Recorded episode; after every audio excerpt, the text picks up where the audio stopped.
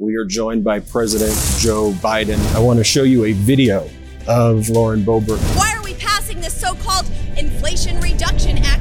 I mean, the things you're saying are just off the wall.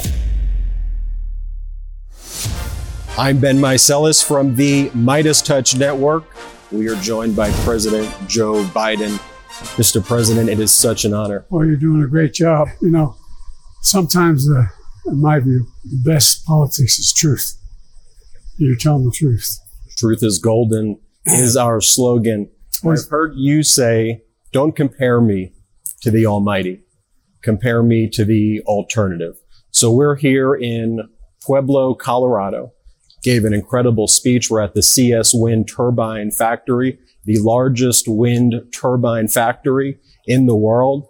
You were talking about the Inflation Reduction Act and jobs being brought to cities and communities across the United States of America and here in Pueblo. And the MAGA Republican representative, though, of Pueblo, Colorado is MAGA Republican Lauren Boebert. And she gives the alternative position there on the Inflation Reduction Act. And she says that the Inflation Reduction Act is a massive failure. And she said that it is another con by the Democrats. If I can, I want to show you a video of MAGA Republican Lauren Boebert talking. I apologize in advance for even showing this to you, but And it does the exact opposite of what Americans need right now. This is just another con game by the Democrats, calling something one thing and saying time has another. expired. This is making the IRS, which Gentlewoman's armed time agents, has expired. Than the Pentagon, the State The woman, Department, gentlewoman the is no longer recognized. The gentleman from Missouri reserves the belt. Committing Mr. Speaker. robbery on Americans. How much time do you need? The gentlewoman is no longer recognized. I'm sorry. No, that's okay. If it weren't so important to be humorous, what you call a massive failure? The only massive failure occurs in their thinking. The idea that in our own district, we've created so many new good paying jobs. And by the way, it's generating economic growth across the board, across the board. And when people get a good job, what they do is they have an opportunity to spend on things that they're basic needs for themselves. And by the way, we cut the deficit by $7 billion year, okay? The idea that she's talking about this being a massive failure, I don't get it. I, I, I- I don't know whether they just don't understand anything or whether or not they, in fact, are. Uh, I hope she comes back here and tells the people in this factory, the largest wind turbine factory in the world, that this a massive failure. It's our district. Invite her to come back. Come back and tell the folks back home this is a massive failure. Tell the folks back home that all that we've done to generate economic growth is not worth it.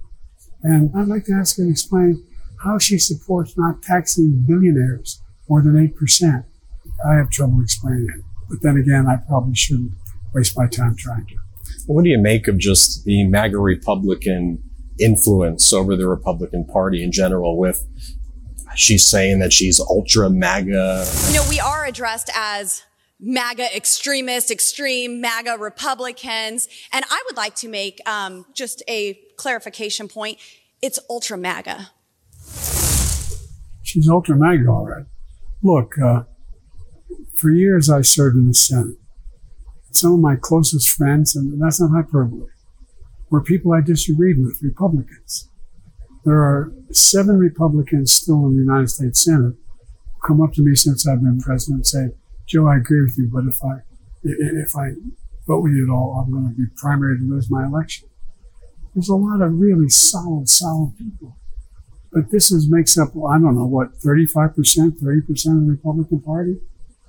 There's a lot of really decent, honorable conservatives who move from a position of trying to figure out how they can do the most for the most people in a way that's fair to everybody.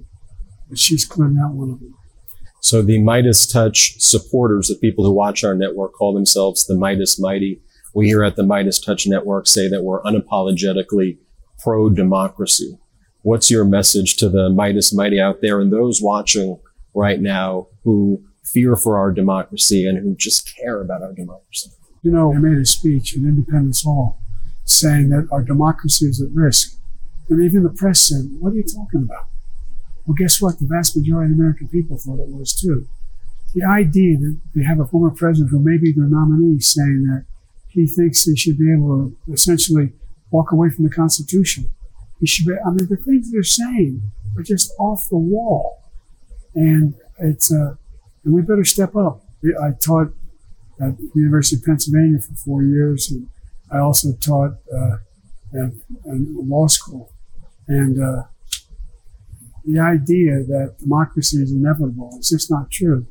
It's under siege, and we have to put a stamp of democracy on everything we do. Absolutely. And GDP was revised up to 5.2%. Yeah, two things.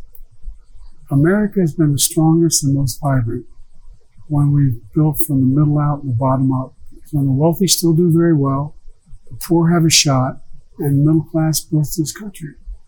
Well, what's happening now is it's all this trickle down economics, and they've even gone way beyond what they usually do, making sure the people who should be paying more in taxes. I'm not, look, the highest tax rate's about 36 to 37%. We're not talking 90%. The idea is someone making a billion dollars a year pays 8 to 8.5%. It's outrageous. And they're defending these things. We are the most prosperous nation in the world. Our economy is stronger than any other nation in the world. And we have more freedom up until this group came along. But what's at stake now is freedom, not just freedom of choice.